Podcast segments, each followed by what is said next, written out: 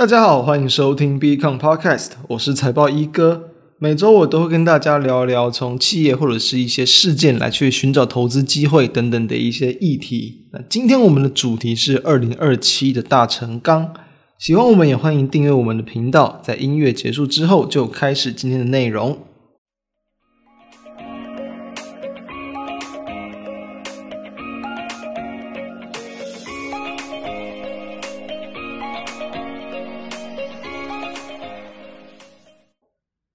今天我们聊大成钢哦，没有错，又是钢铁股。我们在不久之前才聊过那个二零一五的丰兴钢铁嘛，还有二零零六的东和钢铁啊。为什么今天又在聊钢铁股？我相信哦，有多少在去关注泰国行情的，应该都会知道，最近的钢铁股确实非常的强劲哦。那同时呢，在上周。上周我们谈的是这个清明变盘嘛，那我们的结论就是说呢，因为目前整个国际市场的状况，还有台股的结构，其实是完全不需要担心会不会有这个清明节后变盘哦，节后往下走的可能性哦。果不其然哦，在这一周的一个台股，确实在再度很强劲的往上创高，创高的同时呢，钢铁股也是有很强劲的表现哦。而上周我们就谈到，我们谈到说，我可以去多加关注哦，这个拜登基础建设相关的题材哦，包含像钢铁股。所以说呢，其实，在上周我们也去跟大家领先去谈到说，在这个地方是有机会成为盘面的题材。那目前来看，伴随着美国股市的攻高，确实，诶，这个地方钢铁股吸引到了很多人气进来。那为什么我们今天聊大成钢？就是因为大成钢在美国布局许久，所以说呢，它是这一次的这个所谓的基础建设题材受惠很深的一档个股。那我们就来聊聊它的一个状况。那因为之前我们就聊过钢铁股了嘛，所以呢，对于一些产业的一些东西啊，我们就不用讲太多了。相信大家都应该多少有一些这个了解。我们主要先来认识了大成钢它主要的产品的比重，大约四成是铝制产品，四成是不锈钢产品，然后两成大约是螺丝螺帽等等。所以说呢，这个近期的新闻就有提到啊，就是说呢，因为这个美国的拜登政府，那他宣布了这个二点三兆美元的基础建设计划。那很多的一些公共建设啊，包含公路啊、铁路啊、公共运输系统啊、港口啊、内陆水道、机场等等这些东西哦，对于大成钢它的不锈钢啊、这个铝卷板啊、螺丝螺帽等等的产品，都会有很大一部分的一个需求的一个这个高涨哦，所以说呢，就有机会激励到它未来的一个营运的一个成长。也是哦，这样的题材下来呢，算是近期表现最强劲的一档钢铁股之一了。所以说呢，当然要找题材，就要找相关程度最高的个股。大成钢就是有这样的一个位置哦，这个深耕美国市场许久。然后呢，它其实哦，它在这个民国七十五年就成立了。民国七十五年成立他们的这个大成不锈钢工业股份有限公司。民国七十八年呢，就开始了，就投资成立美国大成国际股份有限公司哦。七十八年就开始去切入到美国市场，当时投资的金额其实还很小，大概只有五十万美元左右，其实不是很高高的数字。但是呢，大成钢它每隔几年都是算是蛮大幅度的哦，去加高它的一个这个投资的一个力道。大概隔了一年，从五十万就加到四百五十万。那再多了六年，到民国八十五年就增加到了大约是接近的七百万元左右。同时呢，它也在民国八十五元这个正式在我们台湾的这个证交所来去以第二类股票挂牌上市买卖。之后呢，它的一个投资的力度又更快速的加快了，在八十七年左右增加到这个两千五百万元，九十五年增加到一亿元，有九十六年左右超过两亿元了。到这个近期啊，这个前几年左右，大约是到了这个一百零六年，它在美国大成国际公司的投资额就增加到了美金这个在三亿五千万多吧。所以说呢，它是持续的有在去布局它的一个美国市场。也因此呢，为什么在这一次的一个行情之下，大成钢会这么强劲？大家都可以知道，它。它是已经很早就已经切入到这个美国的市场。那再来呢，我们要去了解一下。我们在了解大成钢之后呢，我们要去认识一下，算是他们的呃这个董事长嘛，叫这个谢荣坤哦，这个谢先生呢，谢先生呢目前其实已经有这个高龄超过七十了。那我们要先知道一下他们过往的一些这个营运的状况，还有他的一个想法。大家要知道，其实大成钢现在可以算是什么？这个有市场上去称哦，它算是这个工业版的 Amazon 哦。为什么呢？因为呢，大家知道，这个大成钢可能过往也就是大家把它想象成就是一种可能一些就是钢铁厂，但是呢，这个谢先生他是有提到，为什么他不要去屈就于这个钢铁厂？因为说他不是要做钢铁，他要做这个资源整合者，他是需要去找到他们自己的一个定位哦。因为呢，他认为如果只是做代工，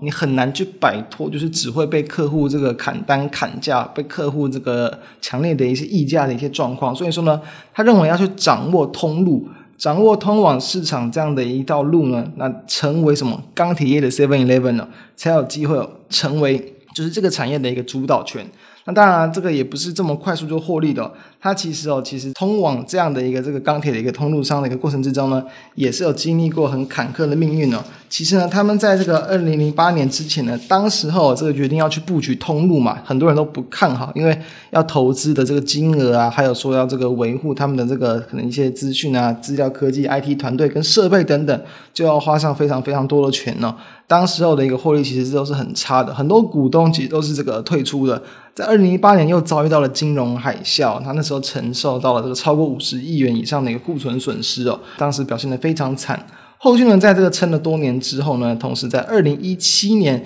算是这个并购了这个美国的通路商这个帝国铝业，让他去拿下了大约这个八十趴以上的市占率哦，才让他的一个这个营业慢慢的诶有了比较明显的起色，市场就更加的关注到他。那这样的一个并购呢，也让他成为了这个中美贸易战之下的一个受惠者，为什么？因为当时候其实美国就是有对这个中国的铝制业嘛，铝制品去提出了这个双反反倾销，还有反补贴，还有这个所谓的二三二条款，它去课征额外的关税，来去禁止这个中国的产品来输入到美国，这就让这个谢先生哦，他们的这个大成钢，因为已经在这个拥有这个美国蛮大的一个这个市占率了，他们就是这样的一个受惠者。因为呢，他们是这样子的，要认真知道，他们可以算是这个这个工业产品的通路商嘛。因为在这个实施这个二三二条款之后，很多的一些不锈钢啊，要到美国进来的时候呢，要去缴交二十五趴的关税哦，再加上这个反倾销税哦，所以说其实是蛮大的一个负担。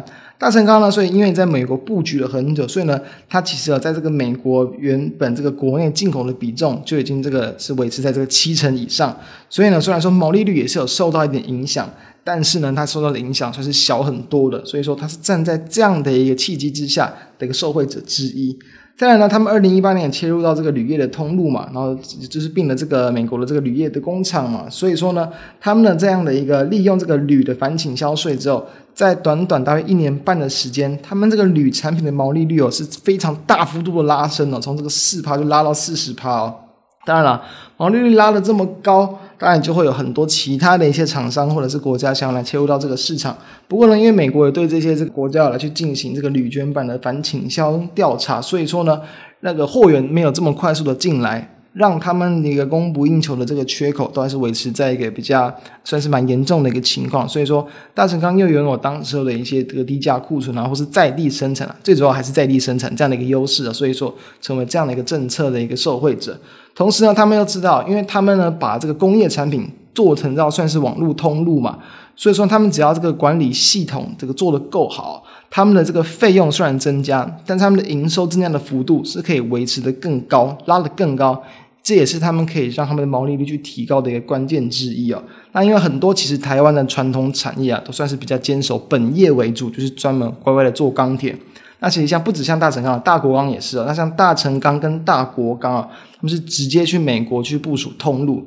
这样的企业在台湾的钢铁业里面比例算是很少的，也因此哦，他们算是在这一波这个基础建设概念股里面受惠最深的。那同时呢，因为目前其实等于说美国啊，大约很多的一些加工业者啊。呃，另外超过一半以上都会去跟大成钢去购买一些不锈钢的产品，然后呢，很多一些国家，不管是欧洲、日本啊、中国等等，很多的一些不锈钢厂也都要去透过大成钢的通路系统，才可以去打进美国市场。所以大家都知道，他们虽然说也是经历过了一些这个营运的一些坎坷。但是，到目前的状况来讲，我们认为哦，大成钢确实哦，在美国这样的一个这个算是钢铁通路商，算是有不错的一个这个一个表现跟定位。同时呢，再搭上这一波啊，所谓的就是这个题材嘛，这一波这个基础建设的概念股，那其实大家都知道，虽然说在应该说听到这一则 podcast 的这个时间，其实大成钢的股价应该已经涨了不少了。不过，其实呢，从它的技术面来看，我们认为哦，其实才算是才刚刚去突破在最近这几个月的一个高点，所以其实我们认为哦，虽然说在这个地方或许要叫大家可能诶去进场怎么样，其实一定是有风险的，没有错。但我们认为啊，从它的一个目前的一个等于说利多的一个状况啊，然后再搭配到所谓的这个政策受惠股，往往在短线的行情，通常都是还会再抢一阵子，又才去刚突破最近几个月的一个高点。我们认为啊，它的一个股价动能应该还是会蛮强劲的。那比较小心的地方就是在于这个后续啊，你还是要留意这个真正受惠到这个基础建设的反映在业绩上的时机点，可能还是要以蛮长一段时间。不会那么快的一个展现，所以题材过后，当然就要知道，有可能暂时股价海水会退潮，这地方就要比较小心一点点。当股价还是维持强势热度在的时候，你都可以持续关注。为了要再持续关注，就等待它真的，诶，这个地方可能开始基础健身的这个力道跟拉货都开始慢慢的出来，营运也开始缴出不错的成绩，这地方或许又是下一波可以的关注的机会了。以上就是今天我们对于大家聊聊大成钢以及近期钢铁的一些状况。以上，我们下周再见，拜拜。